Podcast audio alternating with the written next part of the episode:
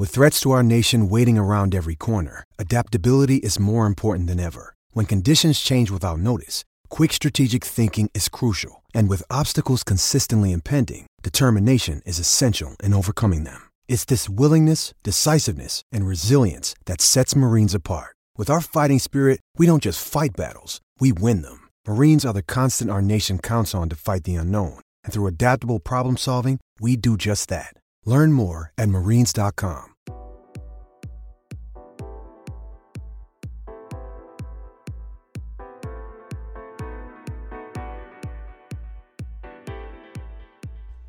Welcome to.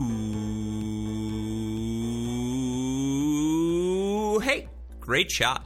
This is the Great Shot Podcast, a Cracked Racquets and Tennis Channel Podcast Network production. My name is Alex Gruskin. We have a fantastic episode for all of you listeners today, recapping the ITA Women's All American Championships with the newest member of our Cracked Racquets team. He's a man whose name you may be familiar with if you follow our college tennis coverage closely, as his questions appear in each and every college tennis mailbag episode that we do, of course. He's a known character in the college tennis Twitter universe. I would argue a top five fan across the country. And I would also say his no ad, no problem blog was a must read for college tennis fans throughout the summer. I enjoyed that content so much. I reached out to him. I said, hey, we need you here at Cracked Racquets. I think you're the missing piece that can bring our coverage to the next level here this season. That is why we are so excited to announce that John Parson, J Tweets Tennis, will be joining us moving forward to help us cover the 2021 2022 college tennis season. He joins me on today's show, as I mentioned,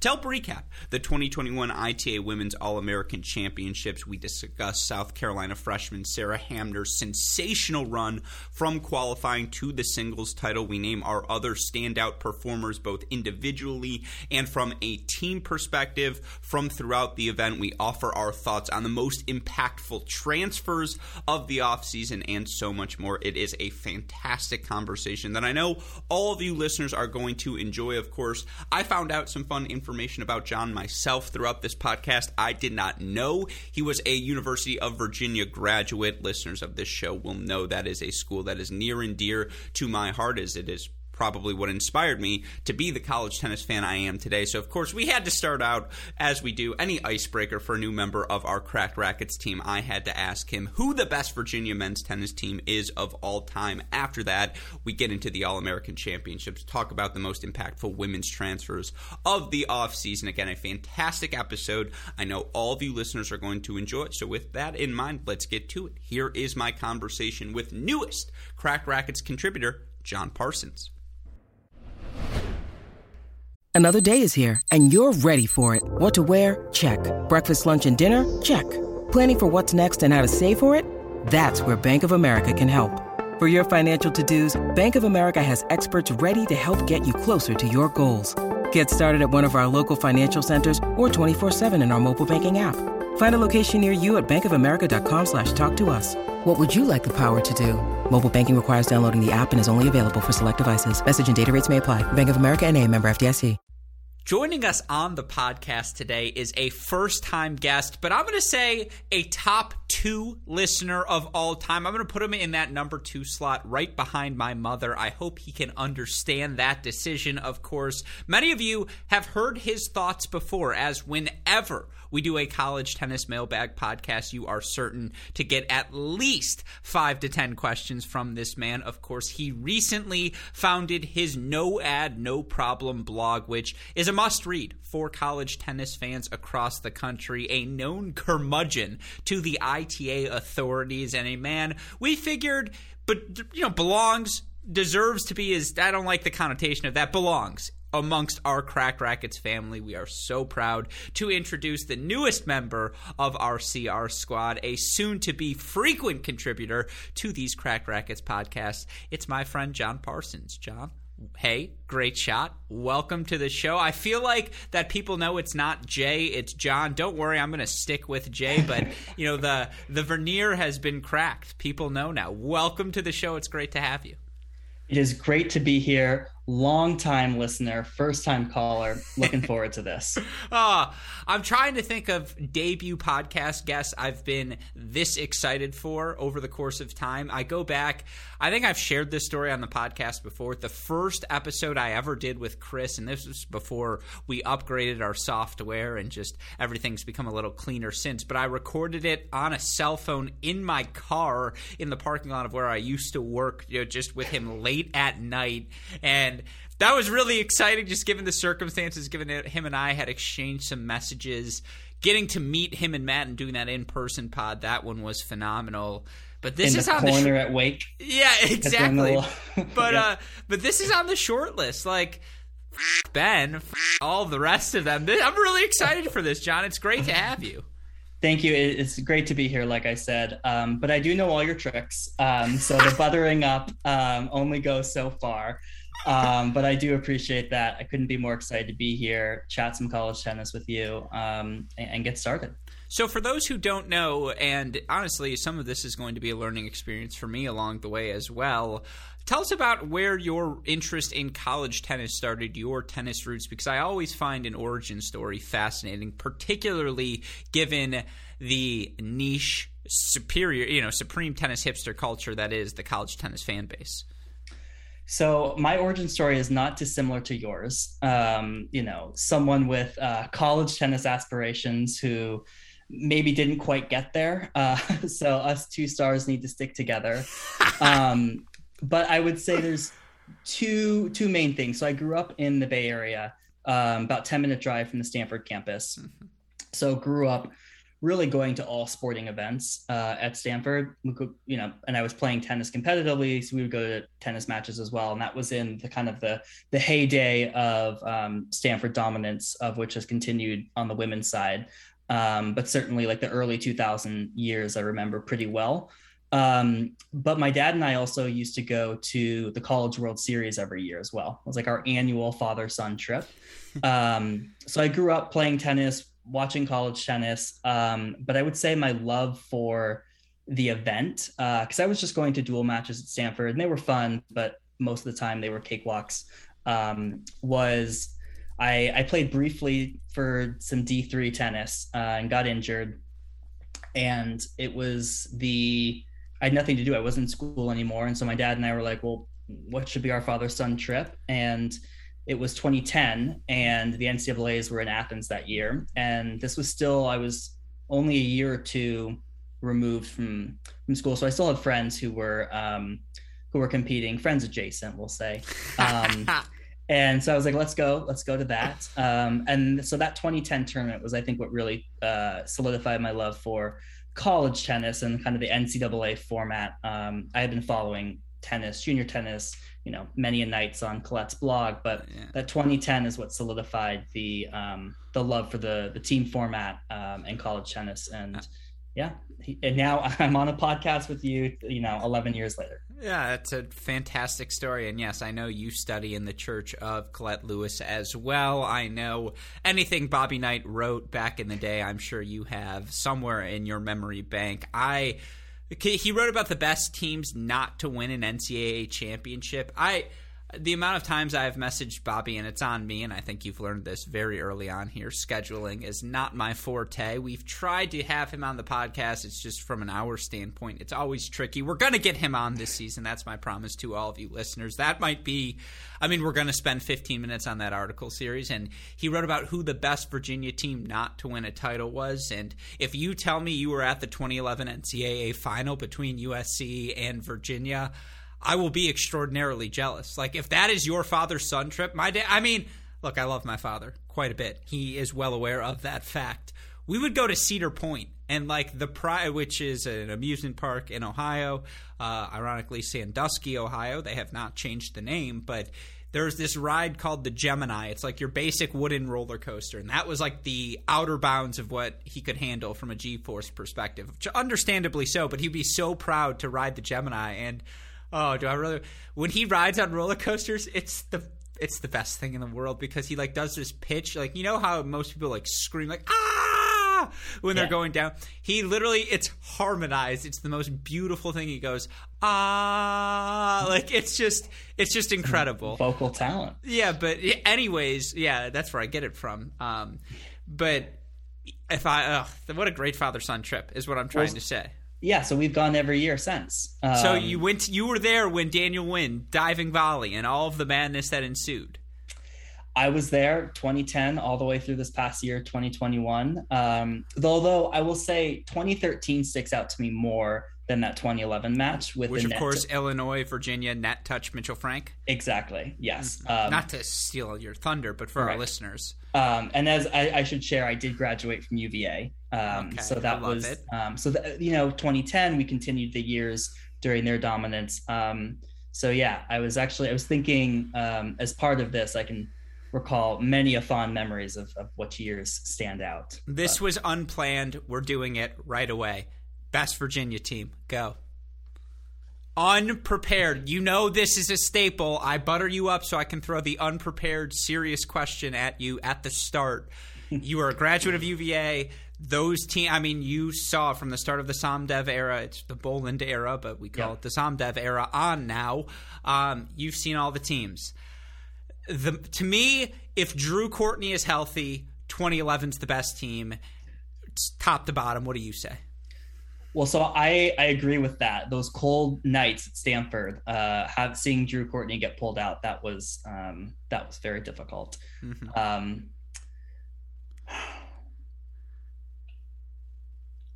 I know it's tough, so I'll talk through it while you're considering to think. Obviously, there are the four national championships teams, 2013, and to go Jarmere, Domijan, Frank, one through three. I mean, that's tasty. But as good as Julian was at six, you never knew Mac, Justin Ryan. That's a lot of talent. You're never quite sure what you're going to get. Very good doubles point, but still, hmm. you know, they kind of got hot at the right moment and escaped. Obviously, that UCLA match. 2015.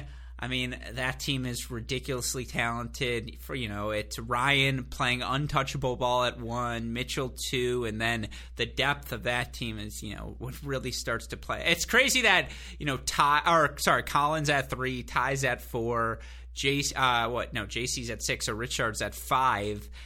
That doubles point a little, although Luca and Ryan very good by the end, but you know that doubles point probably not as good as the 16, 17 doubles points in clutch time.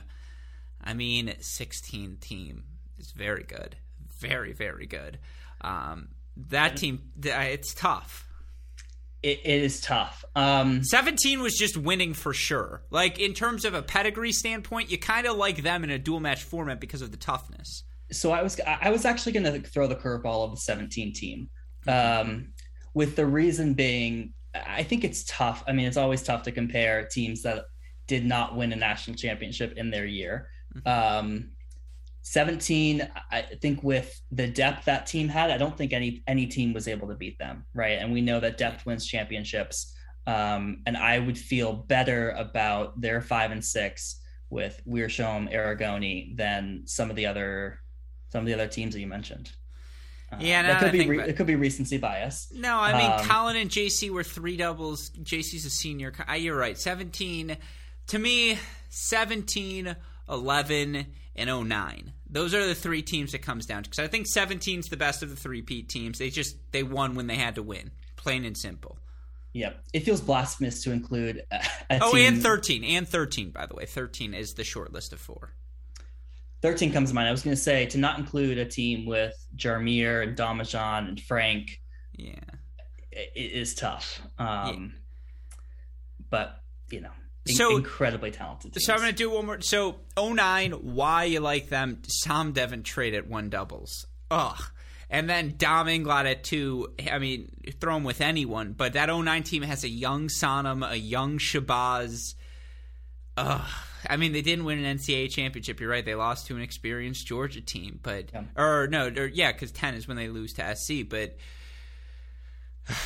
I that team's so good. I still the 11's the team that made me fall in love with college tennis, and you were there for the Stanford match when they come back and win it four three at Stanford. And after they won that match, I was just like, this team is winning it all. And again, Drew didn't have a leg at the NCAA tournament, right. and so you have to factor that in. If he's at you know playing at five, Julian's at six. I mean, team. it's a different team. Yeah. I will say, as someone who has attended many of Stanford sporting events in all my years, that is the rowdiest Stanford crowd. Oh I my god! Ever seen? The stories football, are legendary. Basketball. I mean, I was on the other side uh, of the courts there. They were, you know, they were on the other side from the stadium as me, so I wasn't able to hear all of the uh, uh, the exact phrases, but you got the gist. Uh, just wild, Stanford. Mm-hmm. So give me your team. I'm not going to let you cop out. I'm, I'm go- going. I'm going 11 with a healthy Drew. 11 everywhere through May. In the last week, the last day. I mean, talk about an ultimate cop out.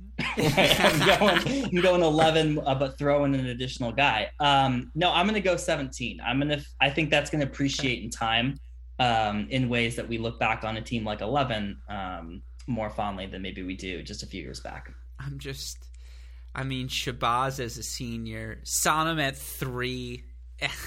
I mean, that, I, I mean I, it's a fun debate. Again, this is your warm up, by the way. First segment, we're well, getting, we're throwing you to the wolves. I mean, when I think Stanford and UVA, I think Shabazz Johnson NCAA's. Yeah. I mean, that oh, whole tournament was just not not a good one for, it. It's it'll never you know it's one of the like most it's never been spoken about here on this podcast. The fact that Michael Shabazz retired in that semifinal. You're right. That's it, and especially just given where Stevie was, how many matches he had played, and you know Rhyne Williams on the horizon, he goes on to you know complete the win streak. That's like one of those points. It wasn't even covered in the nine minute doc.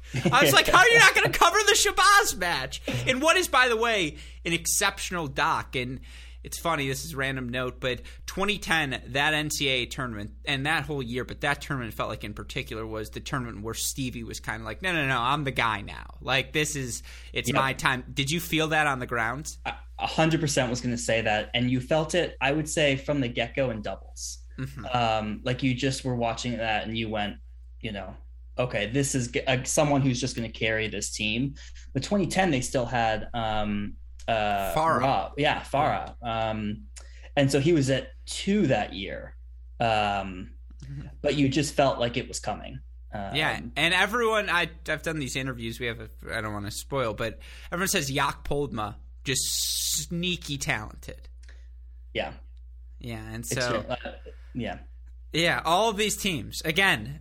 Welcome. This I, you're going to fit in well here. Uh, but all of that said, I'm excited to talk about the women. I was going to say all of that said. That is not why you, we brought you on the show today. We have you here to help me recap the ITA All American Women's event. Of course, that event held on clay courts this year, and you know, held behind closed doors as we did not have access to a stream throughout the course of the match. Now, if, you know, we had that discussion on the podcast already. I don't want to pile on and double down on all of the takes. Of course, I do want to offer you an opportunity uh, to offer your thoughts because, look, it's 2021 and there was some really freaking good tennis. And I, I you know, I, I, tweeted out the list today: four women currently top 100 with college ties. Collins, uh, you've got Sherif, you've got Astra Sharma, who I'm not going to forget this time. Of course, you also have Jennifer Brady uh, as your four top 100 women. I think you've got seven in the top 30 of doubles right now with college ties as well. On the women's side, for the men, you've got 11 uh, former men's uh, players currently in the top 100 in singles. Point being it's a good time to be a college tennis fan. There's a lot of talent filtering through the ranks, and yet we didn't get to see so much of that top talent on display. Obviously, that's a disappointment. Obviously, it makes recapping an event like this that much tougher for us. Yeah, absolutely. I thought you guys did a good job covering it on the men. Um, I mean, the, the big difference is we didn't have streaming the entire tournament, right? This wasn't a day of um, issue uh, that we had um, you know, it was a historic tournament with archaic coverage, um, to be hmm. blunt there. Uh, and so I thought that was really disappointing. And I think specifically what what what frustrated me about this was, you know, um, the the Charleston location was revealed in June. They had their press announcement in July, you know they have nine clay courts uh, at this specific facility, uh, and you know you could make it an interesting idea of like we're going to play on clay and we're going to make Charleston this home. And a lot of their quotes in that press release did exactly that right around this is kind of a pathway to professional women's clay court events. Um, but not only what did it feel it felt like the undercard right of the tulsa event. And for someone who's followed college tennis for so long I think one of the things that college tennis does well relative to other sports is parity between men and women's, right? I think having the dual uh, host site and NCAA's is is a, a, way a lot of sports are moving. Um, so it was really disappointing to feel like um, the women weren't getting the coverage that they deserve and also have had in the past years. Um, so overall, really disappointing. I think a few things to call out specifically were you know, moving to clay and then the, you know, the reduction in draw sizes, right? Well, at- before we get to the draw sizes, I want to start okay. on your point because I, I do, there are a lot of things you said there. I would echo that sentiment in particular, and it's worth celebrating the wins. The 2019 final between Graham and Lahey, that's college tennis at its finest. Could not have a better showcase of what the best in college tennis looks like. And to go from that to no coverage is just a tremendous disappointment, particularly when you have a story in Sarah Hamner in South Carolina. First South Carolina champion in South Carolina now. You know, I don't know if there was a big crowd or not because I wasn't able to see it. But like, talk about the opportunity to showcase a rising star in her home state. It, it just again, I don't want to pile on. It's definitely a miss. Moving on to your next. Uh, sorry, please. Well, I was just going to say, a huge miss. You mentioned the South Carolina connection, program first, right? Not only an opportunity, and you saw this in Tulsa um, with you know San Diego, folks at San Diego going, well, well where can we watch this event? Right? We have we have a guy in the final, um, and so to not be able to showcase that in South Carolina for a program first like that um, is and just disappointing. For Alexa Noel, Iowa, they just lost their men's program how much would it have freaking meant to get that on ESPN Plus? And again, I, am sorry it, to talk in hypotheticals, especially because I know the work the ITA is doing to try and ensure the product is seen more broadly. And obviously, we here at Cracked Racquets are doing our best to help in those efforts. And so I don't like to pile on. But we talk about college tennis here. I wanted to see Noel. I wanted to see Eryn Cayetano, who came through qualifying, and just what a tremendous story for a USC team that you hear things about the situation over for the Trojans, and it's a program that should be one of the best. They have a ton of pro talent out there right now having success on the pro circuit, or former players, excuse me, having success on the pro circuit. It's just, you know, it's disappointing, obviously, to not get to see that. Yeah. And and I, I, tweeted this, right? Like we should be having conversations around like what streaming platform should this be on? How do we resolve yes. some of the issues with um with with the networks and the colleges? I know that you guys have tried to tackle. Um, those are the conversations we should be having, not whether or not we can even have a stream. And to, to, to double down on this, not pile on, just double down. Um, the the ITA signed an alliance with Track Tennis in June track tennis uh, does similar stuff to PlaySight. I've been a big fan, really impressed with their stream quality. It's really difficult to believe that you couldn't go to track tennis. And again, I, I don't know any inside information, but you couldn't go to them a month after signing this alliance and saying, hey, we have a phenomenal opportunity for you to showcase your product. You will be the live streaming partner of ITA All Americans. By the way, you're going to look fantastic compared to some of the quality on other streams, um, notably Tulsa. Um, and we're going to give you a booth, right? So like all these coaches will give you a booth. You can chat with the coaches, and you'll provide you know live streams and recordings of these matches um, to to coaches as well. Mm-hmm. Very yeah. difficult to to find a reason why that couldn't be possible. Or and I, I'm not trying to say this as a self promoter. I'm saying this, I swear to God, as an option. Give Daniel Westoff one month. He can do anything. Through Westoff, through Christ. Those are the two things that can get it done. He can get it done. Like I've seen him do it. And it's 2021. To put a camera on a court is not difficult. That's just the fact of the matter. And, you know, that said, I think it would have been super cool to see a clay court college tennis event. And that's where I want to go next. The Zig is no one saw this coming. And so obviously it's a little, you know, how much how much worth can you put into a clay court event when the duration and the entirety of the season is played on hard courts and, you know, some of the funkiness we saw is that a byproduct of the clay court tennis is that a, you know, did were these players training on clay most likely not in the lead up all of that said, you know, the the various ITA summer events are predominantly if not entirely played on hard court events. But I don't really care about that. I think the zag is the move here. I'm in on clay court college tennis. It's a fall event. The point of the fall, yes, is to showcase some of the best individual talents, but it's also to remind everyone the fun in college tennis. And I think offering a clay court event, I see no harm in that. If college tennis is going to be a viable pathway to the pros, and you mentioned this a little bit earlier, why not offer a clay court event for these players early in the season? I see no problem with it. I kind of like it. What do you think, Jay? I I agree with you. I can see a way for this to be totally viable and really fun. Mm-hmm. Um, particularly, I was intrigued when it was in Charleston. Yes. Right, we see how many events uh, Charleston puts on, particularly during COVID. Uh, in the past 18 months, right? I mean, these events are, are popping out of nowhere, it seems. Um, so it, it feels really interesting and it feels like something that could could differentiate um, you know this event um, but the way in which it was executed made it feel like it was the undercard and kind of a um, you know not a fluke but like it was a secondhand thought and that that consideration wasn't there.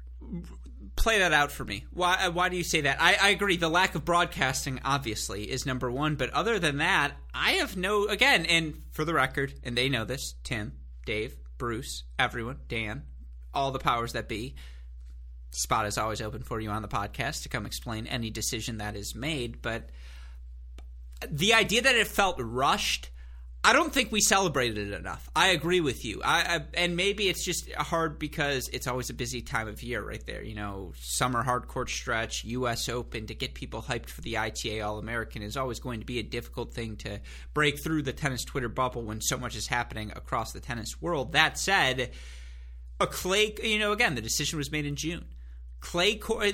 There could have been, and could have, would have, should have. Very difficult to execute but some sort of clay court path in the ITA summer circuit. Could you find enough gr- uh, green clay facilities in various locations to set up qualifying for this event, knowing that it was going to be on clay courts? And just again, further incorporating the idea of college tennis as a pathway to the pros. We even have a clay court, uh, you know, exhibition for all of these college players in the summer, leading up to the championship in the fall. I agree with you that they could be flushed this out more. I don't agree that it felt like the undercard, other than the fact that it wasn't broadcasted. But other than other than that, like I, I don't think it be. I, I guess I just flushed that out for me. Um, I think a big thing for me was the the lack of draw sizes um, that felt like um, a, a, difficult blow and was a byproduct of their their site selection. Right, they only have nine courts there compared to the 12 mm-hmm. uh, and it was a drastic reduction in draw sizes. There was no pre-qualifying. The men had 256 pre-qualifying draw, an 128 size qualifying draw, and a 64 size main draw. On the women's side, you just had qualifying of 64 and main draw of 32. Um, so I totally agree with you. Clay could be really interesting. Um, we could do a lot of fun stuff with it, particularly Charleston. I, I think there's a lot to be done there. Um, I didn't love the reduction in draw sizes. I had a few people ask, like, okay. well, why does that matter? Um, it matters for a few reasons. But first, like, the point of the fall is to get matches. And the point yes. of these national tournaments and why they are kind of the creme de la creme is because you get to play people all throughout the all throughout the nation right? You see a lot of regional events in the fall. This is an opportunity to secure national national wins. And uh, just to kind of give a comparison you look at northwestern and ohio state women's teams this past season who made it to national indoors. And you saw the benefit that had on their ranking and the benefit it had on the overall big 10 obviously there were implications there because they couldn't play a non-big 10 schedule. But if you're able to get four wins across the country, you know, those appreciate, those stay on your ranking throughout the year. So um, the lack of draw sizes, I felt, um, is another reason why it felt like the undercard um, and, and had, hasn't been as big of a delta between the men and the women in the past. That's a very fair point. I have no disagreement with anything you said, particularly the falls for playing matches. And so many of these coaches talk about how the hidden duals have helped. Well, the ITA All Americans, the pre qualifying, then the qualifying, just the opportunity, particularly for perhaps non Power Five conference schools, to just get their players looks at Power Five matches and exactly. ranked matches and to take away those opportunities without a just again, and perhaps there are discussions behind the scenes. Again, Tim, you're always welcome on the show, but why it just felt like that reasoning wasn't well explained. I do I do agree with that.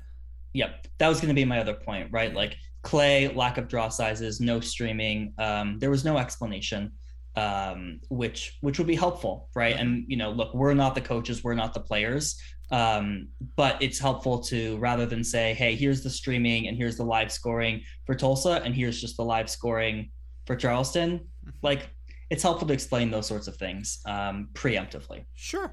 But with all of that said, and I suppose, you know, again, not to highlight those things, there was a lot to enjoy about the results we saw unfolding. A lot of tidbits of information leaking out from the results we saw to help us forecast what to expect over the course of the 2022 dual match season. Of course, the big takeaway Sarah Hamner who drops two sets on her way to the title, comes all the way through qualifying to do so. And, you know, again, fascinating little section of the qualifying draw uh, that she comes out. If you just look overall for Hamner, a win over Zoe Howard of Princeton, then three sets over Lisa Zaar. Again, it was Zaar in that match, and then in the final, those were the only two matches Hamner dropped sets. She then beats Fiona Crawley, who we'll talk about this I would say nine weeks from now, roughly, who I think could play number one singles for UNC this uh, year. She beats her six and one. And, you know that's a damn good victory. And then for Hamner, obviously in the main draw, as she works her way through, uh, she earns victory uh, victory over Vicky Flores. She earns a victory over Makarova, the number sixty out of A and M, a win over Irina Cantos Siemers, a win over Tasha Pachkaleva, and then obviously gets the withdrawal from Alexa Noel. But that's a three set match. She's up five two in the third when uh, the withdrawal hap- or the retirement happens. I believe Hamner's a freshman memory serves me correctly. Again, all the details. It's early here in the season, but I mean, you look at the list of past ITA champions, the freshmen uh, who have gone on to win this event, are just you know some of the recent winners here. Ashley Lahey, number one in the country dominant uh, throughout both the end of that 2019 and you know she wins 2019 but was dominant at the start of the 2020 dual match season. Sophie whittle 2018 we know what she went on to do. You look 2016 di lorenzo 15 danielle collins 14 anderson 13 loeb 12 lauren embree. It's been a hell of a run for ita all-american champion sarah hamner. Now finds herself on that list. Your thoughts on this result yeah, it's uh, it's the who's who of college tennis over the past decade. Um, you know, uh, she's the first freshman to do it since Jamie Loeb in 2013, who went on to win the NCAA single title following season, um, spring of 2015. So we can pencil Hamner in, I guess, for next season NCAA singles victory. um, but I mean, overall, just I skipped really... Fernanda Contreras, by the way, in 2017 yep. Vanderbilt. I feel like after slighting Astra Sharma earlier today on Twitter, that's two strikes for me against Vanderbilt. I didn't mean to do that, and I didn't mean to interrupt you. Sorry, go on. No, uh, it's been the who's who, and also the who will be the who, uh, right? So Contreras doing that her junior year, I believe. Um, and then Sophie Whittle, you know, uh, coming out um, from Gonzaga doing that. Um, so just a really impressive run for Hamner. I mean, you listed um, kind of the string of victories she put together. Um, you know, she's it's a really interesting case. You mentioned the the Crawley win. That was when I was like, okay, this is serious. Yeah. This is um, this is really something here. And just to take a step back, you know, I think you know she's part of this class that lost their junior spring and junior summer. And so I think we're going to see a lot of volatility in that class in terms of who emerges and, and who doesn't. Um, but her, she, in particular, has really skyrocketed over the past few years. Um, you know, I mean, she moved from Colorado to Florida about five years ago um, and has just kind of really risen up the ranks. If you look at her tennis recruiting, you know, in her class, she was about 50 ish, you know, in 2018, 13 in 2019 eight in 2020, and then ultimately, um, after a few people turn pro, she ends up being number one in her class. Um, so she's someone that hasn't been on the radar for those that have been following college tennis for that long. Um, and so to come to come and do this out of college, extremely impressive. Um, you know, uh, she clearly her her work with Michael Joyce over the last 18 months has been paying off. Um, and I think we'll probably get to this, but the you know being on clay I think helps as well. No doubt um, about that. Overall, incredible no, run. 62 and 11 in 2020 in singles matches. I don't care what level you're at.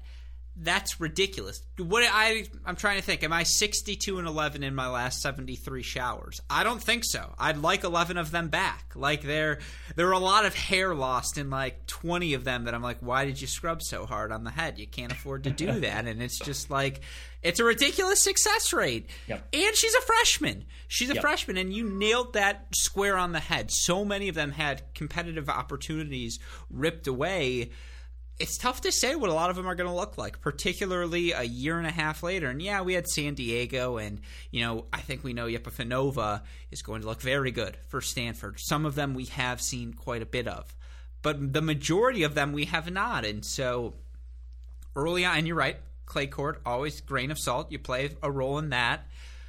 But like you could argue, and Lisa Zaar went on to win her ITA regional, and maybe if hopefully if we have time, we'll do ITA regional recaps for both the men and the women. I may try and squeeze a second podcast out of you this week. Welcome to the team, my friend. Um, but you look for uh, again for Hamner.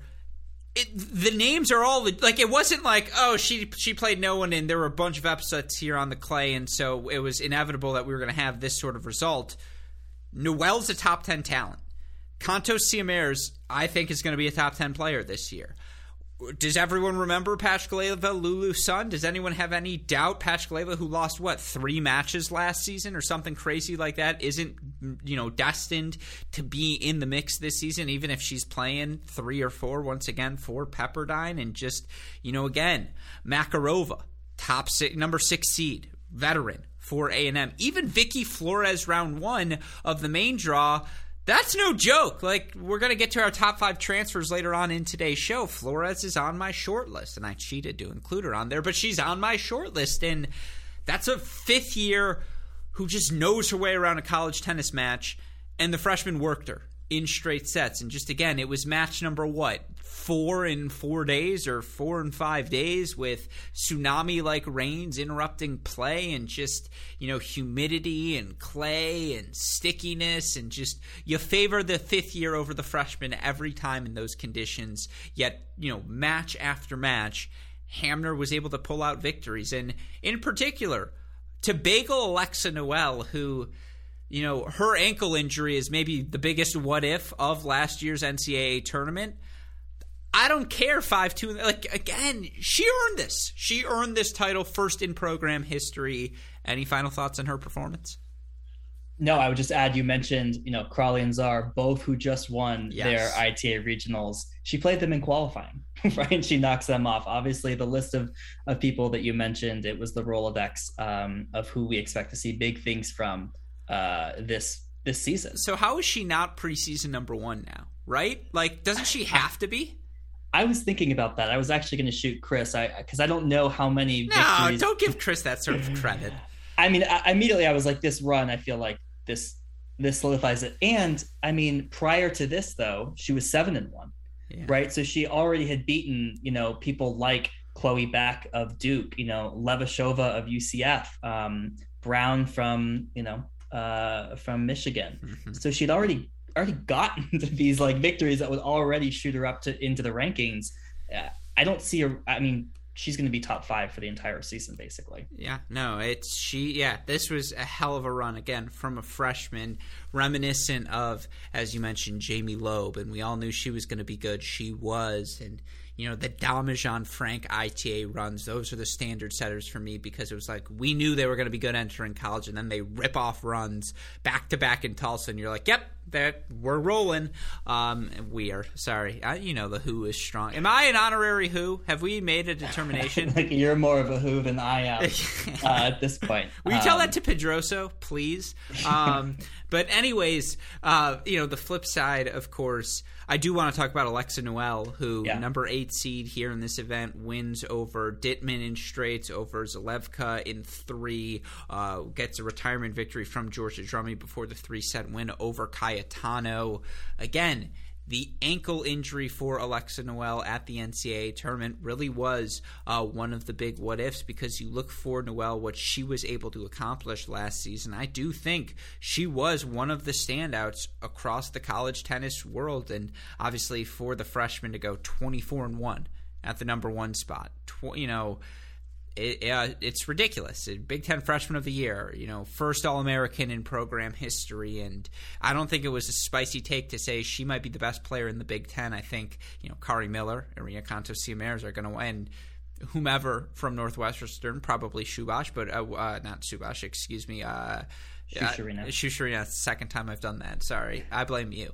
Um, but um, Never mind. The listeners don't know because we talked on the phone. That's what I did the same thing when we spoke on the phone to explain that to you listeners. But I mean, twenty four and one speaks for yeah. itself. You look at what she was able to accomplish last season, and for her to rip off a final run, all that shows is how real all of that was, and just how can you not feel good for an Iowa program, just given everything they give it uh, gone through, her run, her performance, sophomore jumps. I feel like it could be. I mean, a Blumberg esque season that's a lot to ask from anyone. What he did as a sophomore for me, that jumper was like, all right, I lost once as a freshman. Now I'm going to be the best player in the country. A run like this from Noel on clay, I mean, the signs are there, and she's going to have the chance playing the Kari Millers and Cantos-Siemers of the world where she's beating them routinely, and it's just a sure thing point for Iowa. I mean, again, top five, top 10 all season long, very much in the cards. Yeah, well, she she's done the Big Ten dominant run. Yeah. Right, that was her her last season. Um, you know, uh, my you know one of my top wishes coming into the season was can we just see her healthy? Yes. Um, and this is exactly what I was hoping for. Right, to be able to see her in fall competition, which the Big Ten wasn't able to do last season. Um, against the best of the best. Um, it's just so good to see her back and healthy. Um, you know, I think a lot of people might forget that she was number four in the world in juniors at the start of 2020. And if not for COVID, we probably wouldn't be seeing her in college tennis. Mm-hmm. And so to have sort of the under the radar season that she did and have it end as unfortunate as she did, um, you know, couldn't ask for anything better for, for her sophomore season. Really excited to see her continue to play, um, you know, moving forward in the fall and then also in the dual match season um, get some matches against non Big Ten competition. Mm-hmm. Um, but super excited to see her back. No doubt about that. And, you know, again, we've seen what Noel was capable of as a freshman, that she's coming back for one more season. I mean, dominance is the standard now, and she delivers in her first result. Let's move big picture now, not just go semifinalist, semifinalist, but let's talk about what USC did at this tournament. I mean, it is one of the semifinalists in Eryn Cayetano, but look at this run. Straight sets over Brianna Shvets of Princeton, first round qualifying. That's a damn good win, especially to do with three and three, and then you know to beat a veteran in Jada Daniel, a veteran in Makalova of Ole Miss. She then goes to the main draw, gets you know impressive victories right away over a veteran, Meg Kowalski, Janice Chen, who was one of the revelations of last season to beat Campana in the follow up as well before bowing out in three to Noel. I mean, between Cayetano, we knew Selma Ewing was going to get be good to see her beat Kelly Chen, Alana Smith. That's just confirmation of that fact. Where are you at with the Trojans? It was a surprise round of 16 performance for them last year. There are a lot of ingredients, and obviously, Coach Swain, she's a winner everywhere she goes. And so is this the team? Is this where USC kind of gets back in that top 10 mix? Obviously, felt like last year, Stanford down. It was an open opportunity for anyone to make a move. UCLA has been very good of late, but you know, again, it feels like it's open. There's openings right now. There's a little uncertainty in the Pac 12. Everyone's young. Yeah. Couldn't agree more. Uh, you know, my my preseason take is that the USC women finish higher than the USC it's men. a great that's just even if it's not true the formation of that take is just that's like the recipe. A spicy. B pisses off Brett Macy. I'm in. I'm in. So I, I mean I think USC was one of my teams of the tournament um, for the reasons you talked about. Um, outside of Hamner I thought Cayetano was kind of the the, the player of the tournament. Okay. Um, not only for her, the run that she had, um, but kind of that element of like, oh, where did this come from, right? That kind of like captures your attention. Um, you know, this is a player who was 11 and six last season in dual matches, playing at one, two, and three. Um, so to see this run and to see the players she beat during this run wasn't something that I thought was going to be possible. Um, and so it, it, obviously really throws USC into the mix. Um, you know, they didn't have um, Naomi Chung playing here, and those were their top three um, last season. They have the, a few additions this season that um, make that middle of the lineup super spicy with Snow Uh, you know, they also have another Mora who seems yes. to always fly under the radar. Um, so I, am I'm, I'm high on USC, particularly the fact that both um, Ewing and Cayetano did this on clay. Um, of kind of all the schools, probably not playing a lot of clay tennis there. Um, so really good run for her, uh, Cayetano, and um, I'm bullish on on the Trojans. My spicy take is that USC beats UCLA once this year, but that neither team beats Stanford. I am so in on Stanford this year, and I, that's like my spicy take. But the bounce back season for the Cardinal, that is where after this podcast, the listeners know John and I, Jay, sorry, John doesn't feel right. Jay and I are about to flesh out our top 10 teams for our top 10 contender series and where I have Stanford is going to skew the rankings. That's going to be our biggest outlier, mm. I think, or maybe not. Maybe not. Maybe well, you. I, okay, well, we'll chat about that off mic. um, I consider myself a, a, a, preeminent expert in the Stanford women's tennis, yeah. so I have a lot to discuss. You're a Stanford skeptic in this season. This season. Uh, I think that's fair. Okay. Um, this is a, you know it's a changing of the guard season for them. Um, there's a lot to lot to unpack. Changing of the uh, guard, but Michaela's still around. She popped back up, didn't she? She did. All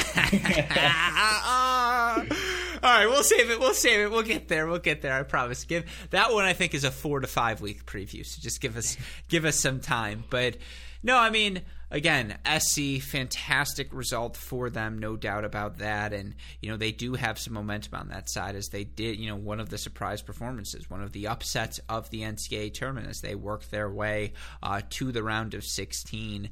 Uh, so, yeah, that's certainly an interesting team to watch.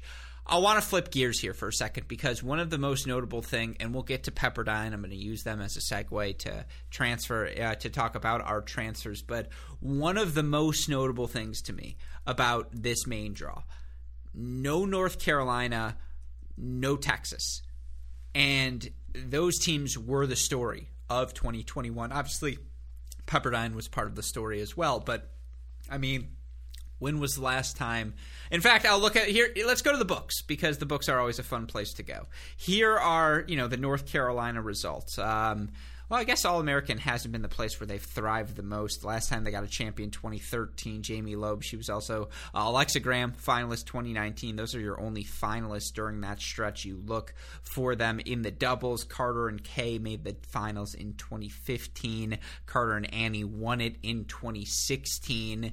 So I guess this hasn't been the place where they've dominated, but they have dominated. I mean, uh, just uh, just mean, about every Daavettila, Graham, yeah. Morra, uh, Scotty, uh, you name it, they've done it over the past few seasons. For Texas last year, whether it was Stearns or Sun or Srivathapan, Tiradi, Collins, you know, Rapolu, you name it, they had it. None of them in the main draw. I know Kylie Collins was in qualifying, and you look uh, for Kylie. I believe in qualifying, she ends up taking the loss. I want to say, I don't want to be wrong here. Uh, Kylie, who did you play and end up losing Marley to? Zine. Thank you. Yeah, that's who she ended up dropping. Was that a three setter? Uh, three setter, right? That I don't recall. Yeah. Either way, worth noting, Marley Zine. Oh yeah, during that stretch, she got wins over Cam Morra in the first round of qualifying. She got a win over Campana in the second round, a win over Collins. It was three sets, seven five, five seven, six four uh, in the end in qualifying. So Collins was close. You know, Morra, that's a tough loss, and I mentioned it earlier. Crawley ends up losing to the eventual champion in qualifying. Annika Yarlagadda did get a win as well before she was knocked out by Shiori Fukuda. I don't think any of us will call that a bad loss loss. But it was notable, wasn't it? I mean, I literally have notable to me that there was not a Texas and UNC factor at this point. so yes, it was weird. It was weird. it was notable. Uh, I mean, Collins was the only player that Texas had, mm-hmm. um, right? I mean, uh, so that surprising, particularly on the heels, as you said, uh, of May, kind of those being the trio of teams that everyone was focused on. Um, and UNC in particular, right? You think of them as a team. If you're going to have a team that's like peppering a qualifying draw, it's like UNC's four, five, six, seven, and eight are like making runs in, in, in a qualifying draw. Um, so yeah, odd to see. Um, but I'm, I'm not sure there's really much to take away from it. I mean, um, you know, Collins' loss, you know, yeah. she gets two wins and Stearns didn't play. I don't Stearns think Chavatipon play. played. Nope. Uh, I don't yeah. think Scotty played either. Right. Scotty yeah. didn't play. Yeah. So grain of salt. A little bit of grain of salt. I mean, they all, Texas only sent one player. Kylie. Yeah. Okay. What you know. What'd you think of Duke? Uh, obviously, Drummy, I believe, ends up getting to the quarterfinals. That's a good result for her. And Drummy lost yeah. like two total matches last season. I think that top three, her, Chen, back. I mean, that's I, I was all in on Duke last season. I also just think they're NCAA tough. Uh, I'm going to continue to be in on the Blue Devils this year. Maybe it's because I need to buy some currency with the Duke program in general, but um, I'm a fan of the. I just think I just again that's a program that cranks out top 10 season after top 10 season and you look at the results drummy you know, wins over Fukuda, over Fenning to get to the quarterfinals. You look uh, for Chloe Beck, three set loss for her first round uh, to Mississippi State. You don't love that, but you know, Kelly Chen first round loss to Selma Ewing. Obviously, it's clay court tennis as well. I don't know. Yeah, that that's another team that just stood out to me. Just again, given the players they had in the draw, how did Duke end up doing in the doubles? Let's see quickly before I to- toss this over to you. Duke in the doubles. back Barankova knocked out by hand in Crowley eight five. Uh, I believe that was the only Duke team in the doubles. I don't know. With them, Virginia, Florida State, NC State. Last year was the year of the ACC. Any? What did you think of the ACC? That's the question. There it is. What did you think? Leave it all in, Westoff. Uh, ACC's performance. ACC. Wake Forest okay. champs. Is Wake Forest the team? Wake. So I had, th- I had three teams from this tournament. Uh, right. We had Pepperdine, which we'll get to. Uh, we had USC, and then we had Wake. Um, so of those ACC schools, I think you give the nod to Wake. Uh, program first for them to take home the doubles title. Um, so that's huge. Uh, you had Campagna making the quarterfinals. Um, so really good performance kind of overall for for Wake. Uh, Duke, I am I will say I'm it was good to see Drummy get a few wins and I'm happy that she's healthy. I was a little worried um, with the 3-0 reti- she was down I think 3-0 and then retired. Um, so she, you know, had some nice results at the uh, the regional so happy to see her healthy. Um, but other than that, um, Duke that was my takeaway. I'm glad Drummy is healthy. I think there's uh, more to be seen from them, mm-hmm. um, but not a huge ACC contingent um, in terms of like success at this tournament. I would say um, Alana Smith should absolutely get a shout out. Um, that was one that uh, intrigued me. You know, she made it through qualifying and then fell to Salma Ewing in the round of 16. Um, so that's kind of the overarching takeaway in the ACC. Not not a big showing from the ACC. Yeah. I'm pretty sure there's only five players on the Florida State roster right now. yeah, yeah, it's it's weird. Which is so fascinating because again, last year I thought in particular, I mean, I thought Coach Hyde had him rolling. Like I really liked last year's Florida State team, and honestly, I agree. I thought Smith and Daniel were fine. I thought Shelley was fine. Like I, I do think NC State. I mean, last year everything broke right for them at the NCAA tournament and just the veteran experience they had. That's been a team from the start of 2020 through the end of the 2021 season, start of 2020 dual match season. You know, again, for 18 months they were a top five team in college tennis and that sort of manifested itself and i think there, there's going to be some coast off of that just the experience the confidence you gain the veterans they have coming back i think they're still going to be rock solid but like no jones and flores for georgia tech and whatever's going on at Florida State. Duke, Virginia, I think are still going to be very, very good. Virginia's fast. Virginia yeah. was the interesting one, and I know no Subash. Or did Subash play this? She might. I don't no. think she did, and Navarro obviously didn't no, either. I mean, that team when you have that top two, you feel like you're up 2-0 in every match you play. Um, yep. It's interesting. Again, who's your team right now? Is it still North Carolina and then a gap in everyone else? Well, it's not a gap in everyone else, right? It's it's UNC and then you have UVA and Duke and then everyone else. Okay, Whereas sure. last season it was UNC and everyone else because you had all those teams you everyone mentioned else, beating each other yeah. every other week, um, which was crazy and, and, made for a crazy ACC tournament um, and some deep runs. Um, so yeah, this year feels like the tiers are a little bit more defined. Uh, at least those those top two tiers. Mm-hmm. No doubt about that. And then again, a couple people we have to give a shout out to Vicky Hu of Princeton, and it's great to have Ivy League tennis back uh, yep. across the board. She makes uh, a good run. Obviously, you have her, you have Shvets, you have the start of a fantastic foundation. If you're Princeton, you look uh, at the doubles results we saw. Yes, shout out to the Wake Forest duo of Brylan and Killingsworth as they offer earn the first title in program history. Shout out to, I want to say, Sasnouskaya. I think I got that one right. And Stara Dubtseva. I feel pretty good about that too. Of Old Dominion, you always love a non-power five run to the final. Old Dominion becoming the first non-power, well, excluding Pepperdine, and excluding the duo of Gong and Martinelli, I mean, they did it literally in 2019. Non Power 5 teams. Here we go. Just the non Power 5 teams to make runs to a final, even in doubles, uh, in the past since 2000. We've got Gong and Martinelli over at Yale.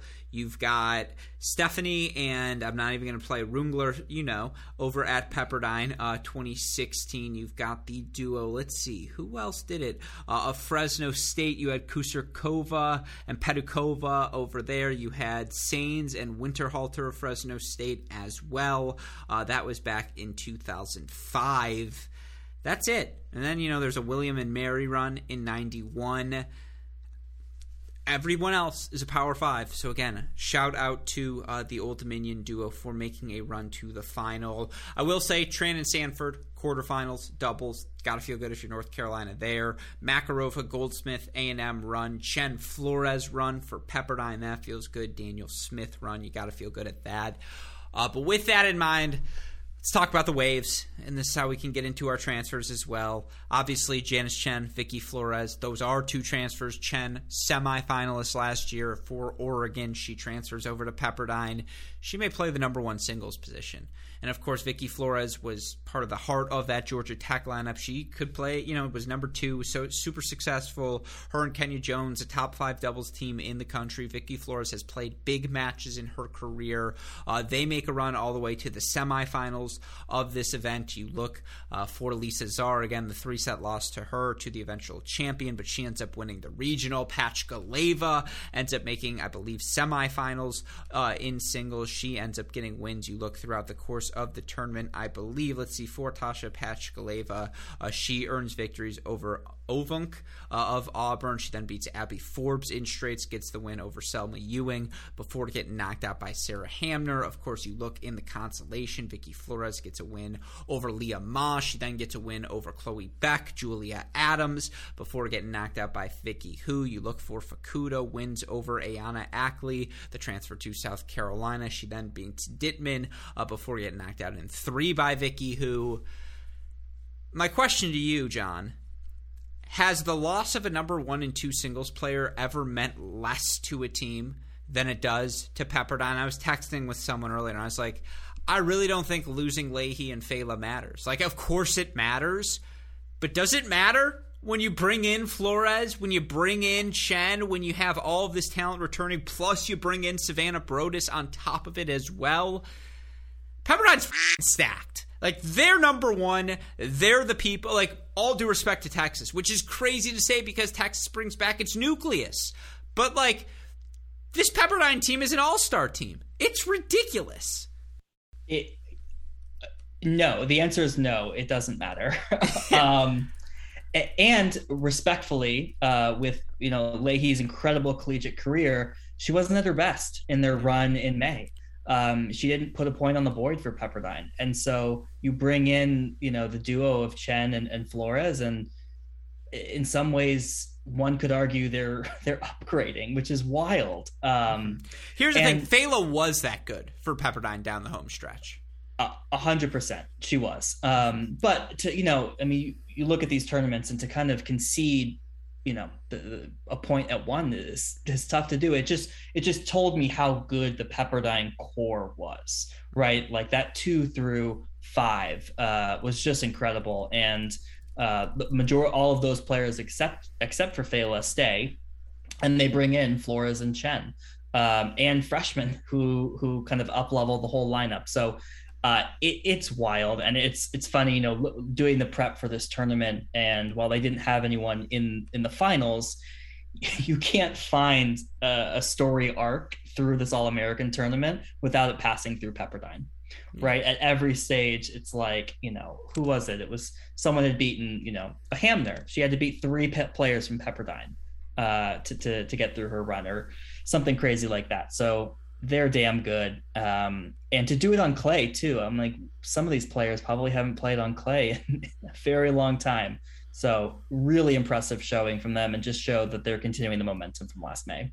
Pachkaleva, 26 and 2 overall in the season, 12 and 2 at three singles. Shiori Fukuda, 19 and 5 overall in the season, 10 and 1 at four singles. Lisa Zaar, 22 and 2 on the season, 12 and 2 at five singles you can make a legitimate case to play all of them in the same spots, one year more experienced against one year's worse competition.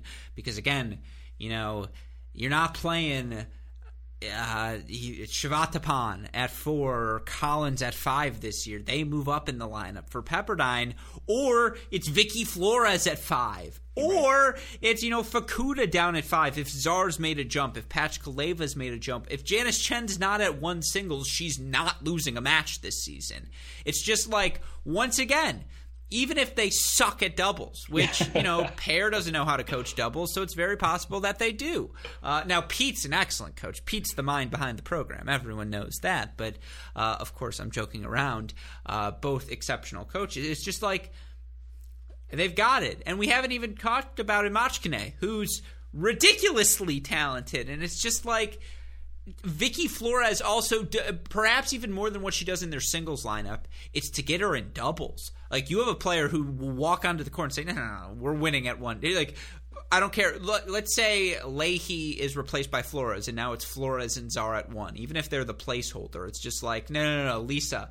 Remember what? Yeah, yeah, we're it, we're doing that again, but we're winning too. Like we're gonna we're gonna keep winning. Does that work? And it's like everyone's a year better, right. and so even with Stearns and Shivatapan and Rapolu and you know Collins and uh, Zabra, uh, um, I'm missing. I'm, I'm blanking on the name here. Zamarripa. Yeah, uh, no, no, no, all of them. And uh, Le, no, no, Lebrana. Oh, Lebrana. Lebrana. Well, they have the the freshman twins as well. Yeah, uh, yeah, exactly. As good as that is, Pepperdine's number one, and just like the depth of their results at the All American to me confirmed that. 100% agree. Yeah. So with that in mind, then let's talk. I mean, any other results? Any other outliers? Did we miss anything? I know you've got notes, which, by the way, Chris and Matt have not. Well, Chris might have done it because he's old and it's tough. Matt's never had to do it, and so I understand why he doesn't do it. But you know, I know you, have got the notes listed. I don't want to. Again, I appreciate you've actually brought statistics into the conversation, something they never do. So hit me with what else you've got. Well, I, I mean, you covered so much of it. Um, I think the only thing that I wanted to maybe close with is you know the this came up on the men's pod of kind of seven of the top 10 not being there. Uh, on the women's side it was four. Uh, yeah. so it, it felt can i try and to... guess the four? Because i'm off the top of my head i want to okay. see if i can get them okay. Navarro and stearns are the obvious ones right? Yeah. They weren't there. Okay. Oh man alex this is come on you're back. I'm just this is how I prepare. Is I need to be put in high pressure situations where I'm forced to perform uh, to the best of my ability. Otherwise, what are we doing here? So Pepperdine beat North Carolina. Who did Texas beat in the semifinals? They killed everyone. That's the thing. It's just like so hard to remember who was in the path. I mean, I remember they beat Ohio State first. And that match was actually kind of good, but Siemers, you know, Cantos Siemers was there. Who'd they beat in the semis though? That's what I can't remember. Ugh.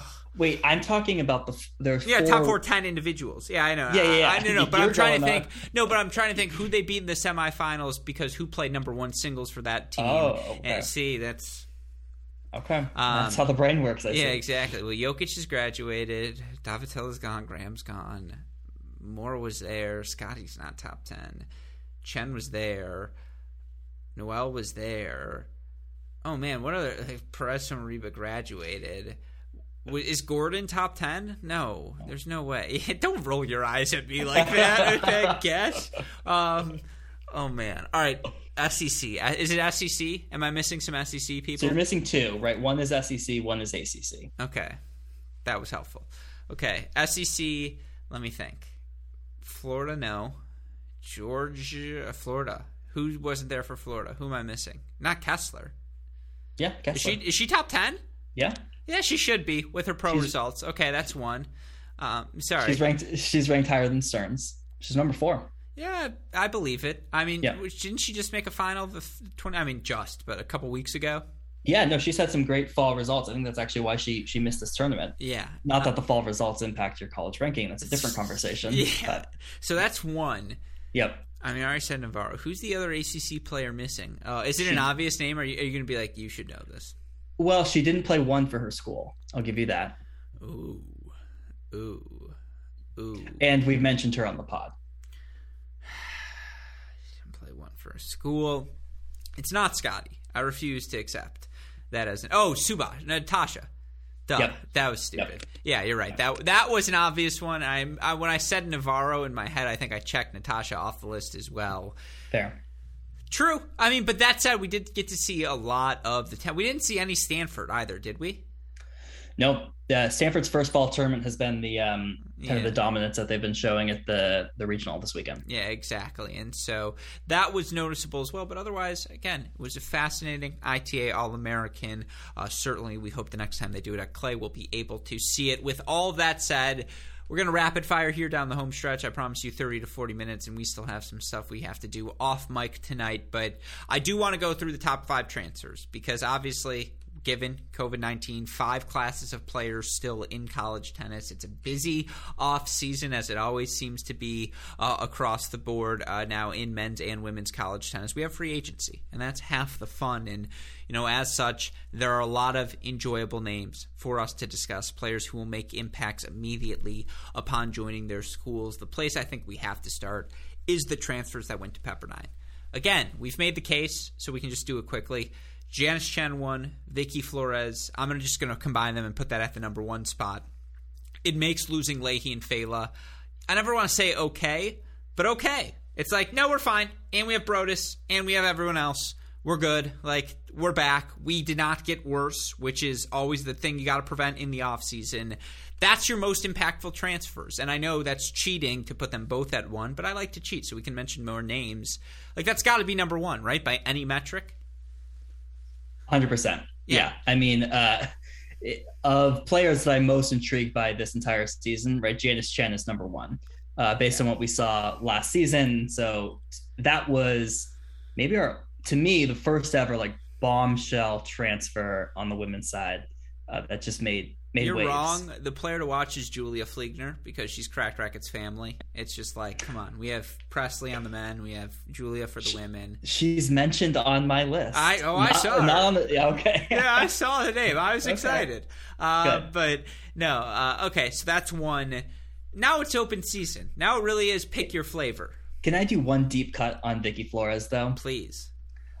I believe your first NCAA attendance was 2018 Correct. Wake Forest. I'm biased because I saw the UCLA match.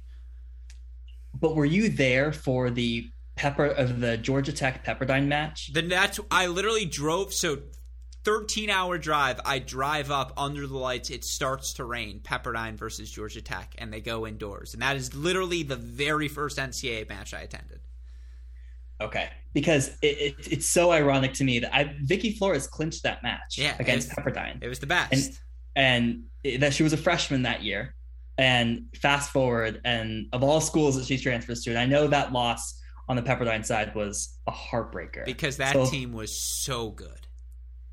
I mean, you mentioned there are four players in the top 100 right now. Lahey. Mayar Sherif was at three. I know. Lahey, Sherif, uh, Stefani was on Stefani. that team. Yeah, that was their top three. Oh, that's ridiculous. So I, I, know that was a heartbreaker. So uh, it, that came to mind when I saw her transferring to Pepperdine. Was uh, was very was very interesting and uh, kind of a cool bookend story there. I like that. So again, that's one. Give me your list. Who's two? So two is Ayana Akli of South Carolina. I didn't cheat, but I agree. I think she has to be number two. Make the case.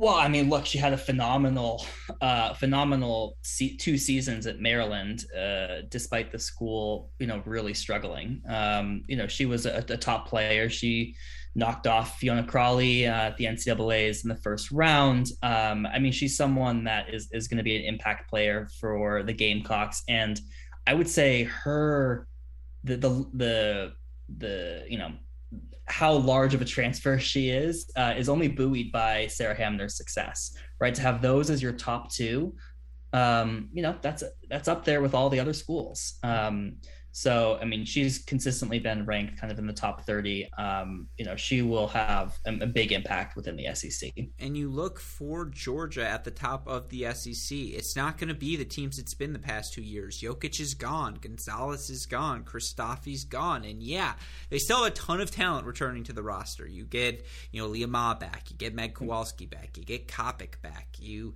bring in a ton of top talent as well. But there's an opening, right?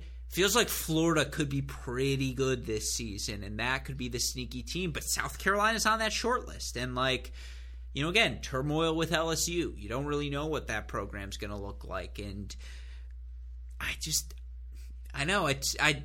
I agree. I think South Carolina is really interesting, and that's why she's number two on my list as well. Because if her Hamner make them competitive with the, you know, give them shots to sweep spots at the top of the lineup, Yep. There's just a lot of uncertainty four through six for almost every SEC school, so I like them. Absolutely. Mm-hmm. So I think that's the pick for number two. We yep. agree on that. Give me your three because I think this is where we're going to disagree. So speaking of Florida, um, I have Laney Sleeth, um, who's at Oklahoma now. So as my number three. So she's five on my list, but I like that one. Okay. Make the case. So interestingly, uh, we did not see much of her last season. Um, you know, she reached, I believe, top 40 in the ITF, you know, junior rankings. Um, and then she, 2020 was her first season at Florida. Um, I think she she only played in a handful of matches, but didn't really lose.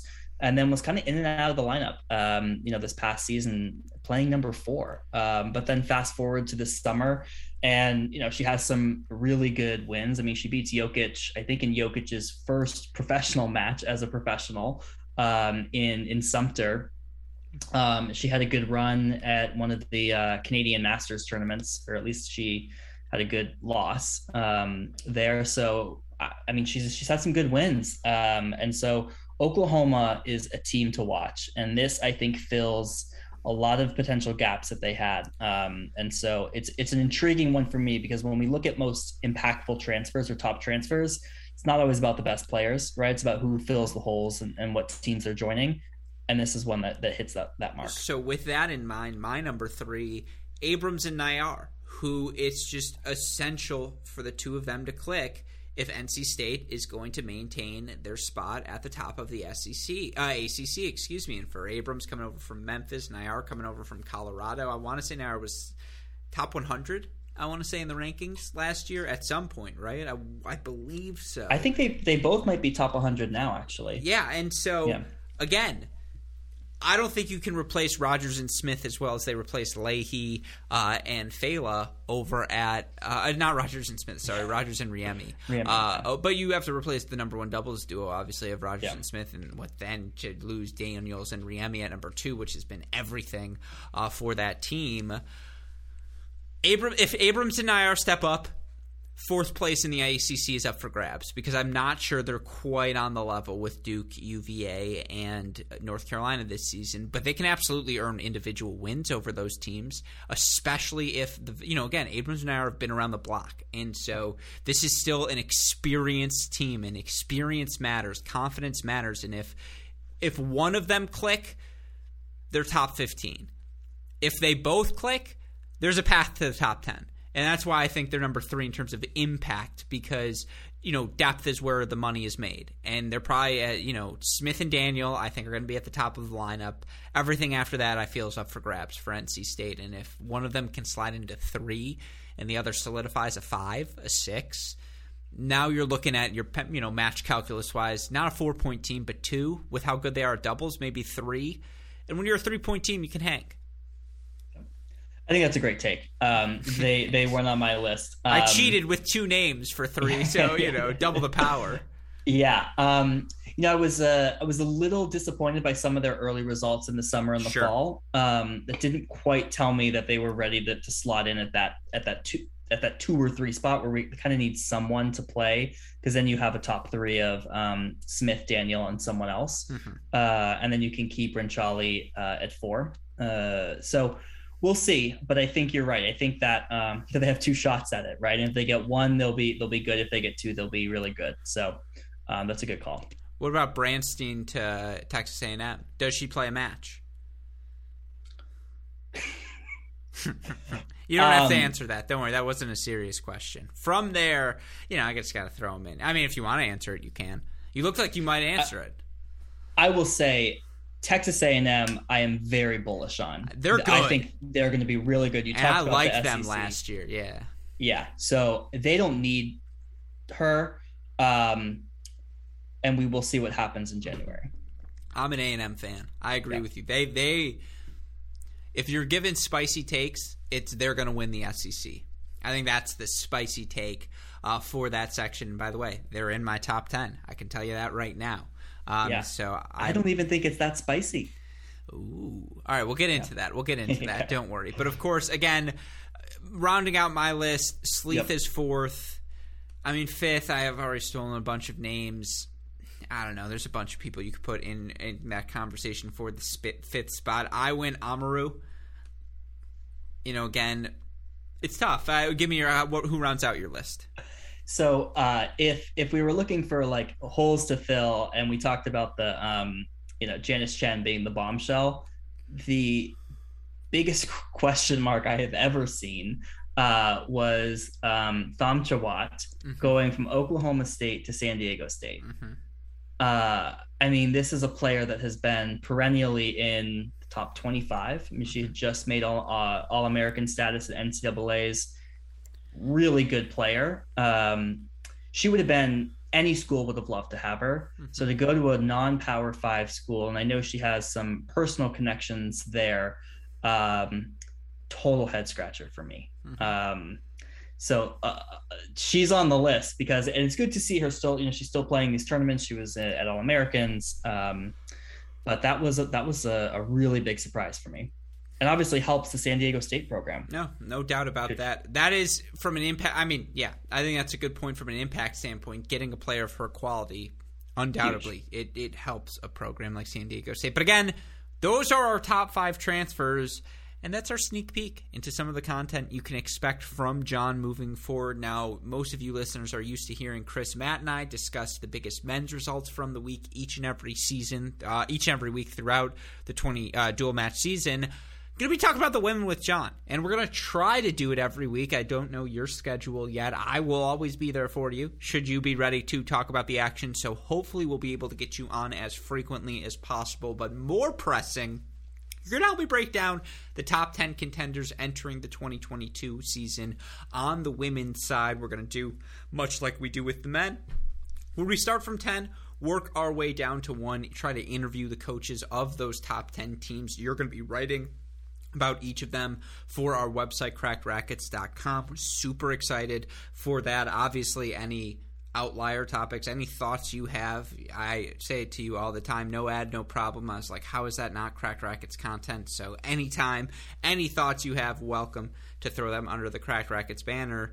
And again, John, I don't say I butter you up at the start, at the end. You knew it was coming, but you're the sort of person who helps make the college tennis community a community to have people like you who care so deeply about each and every aspect of the sport even when it's you know getting into verbal fistfights about not having available regional links and who plays for who on the draws. That's what makes you so important to college tennis because if we don't care about those things they're never going to get better. And, you know, again, it's about pressing to make college tennis the best possible product. That's what we strive to do here at Cracked Racquets. That's clearly what you strive to do as well. We're so thrilled to have you on the team, my friend. It's great to be on the team. Um, I can I will take full credit for this weekend's draws having um, up to date player names and schools. you can actually thank me uh, for for doing that. Um, but no, it's great to be here. It's great to chat with you. Uh, super excited um, to also cover cover the women. Uh, you know, I think that's been an area that I'm super passionate about.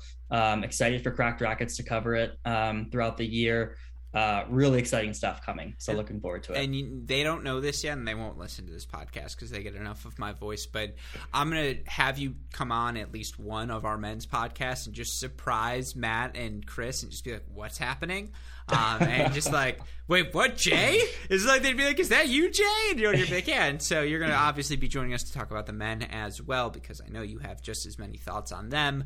Um, Lots but, of takes. Yeah, exactly. And by the way, I will get you in on the intro, outro from the beginning, but because you're a new podcast member, there were just things I had to say at the start so we can wrap this show here now. John Parsons, welcome to the show. Welcome to our Cracked Racquets family. Thank you so much for joining me today. Thanks, Gruskin. Hope all of you enjoyed my conversation with newest Cracked Racquets contributor John Parsons. Cannot emphasize enough how excited I am to be having the opportunity to record with him every week to expand our coverage to both the men's and the women's college tennis universe. There's just so much exceptional college tennis that happens each and every week. It's damn near impossible to cover it all without some help from our friends. And, you know, obviously, Matt, Chris will always have a special place in my heart, but I can tell one episode in, it's going to be a fun season chatting college tennis with John each and every week. And of course, he will be helping me preview our top 10 women's teams heading into the 2022 dual match season. We flushed out our preseason top 10 rankings last night. It was a difficult process, and I look forward to debating those rankings where they ended up with John throughout the course of our 10 week preview. But again, we are so excited to have him as a member of our team. A thank thank you to him for joining us. A thank you to him, as always, for taking the time to chat. With that in mind, you hear me say it college tennis preview content starts next week. We're going to do women every Tuesday, men every Thursday, count down our top 10 teams heading into the 2022 college tennis dual match season. You're going to hear, obviously, Matt, Chris, and I uh, discuss the men's team. John and I discuss the women's team. We're going to try and get interviews with each of those head coaches as well as we always do to ensure that you listeners have all the information you need for what should be an exciting, parody filled 2022 college tennis season. Of course, you've missed any of the conversations we've had, we were so fortunate to get to chat with so many players, coaches throughout the course of the offseason. Ben Shelton, Cannon Kingsley, Kwesi Kenyatta, Hunter Heck, Isabelle Boulais, all joining us through Cole Gromley, Jacob Brun through our Project Elite program. We talked with countless coaches such as Howie Endelman, Michael Woodson, the list, uh, Clancy Shields. The list can go on and on and on. You can find all those conversations over on the Cracked Interviews podcast feed or on our website, crackedracquets.com. Of course, like, rate, subscribe, review to this podcast, that Cracked Interviews podcast, the Mini Break podcast, our Cracked Racquets YouTube channel, and all the content we are producing here at CR. If you need the more immediate updates, excuse me, Twitter, Instagram, Facebook, YouTube. We are at Cracked Racquets. You want to message me directly, I am at Great Shot Pod. A shout out, as always, to our super producers, Max Fliegner and Daniel Westoff, for the f- of an editing job they do day in, day out. With all of that said, for our brand new Cracked Racquets contributor John Parsons, our super producers Fliegner and Westoff, and all of us here at both Cracked Racquets and the Tennis Channel Podcast Network. I'm your host, Alex Gruskin. You know what we say. Hey, great shot, and we will see you all tomorrow. Thanks, everyone.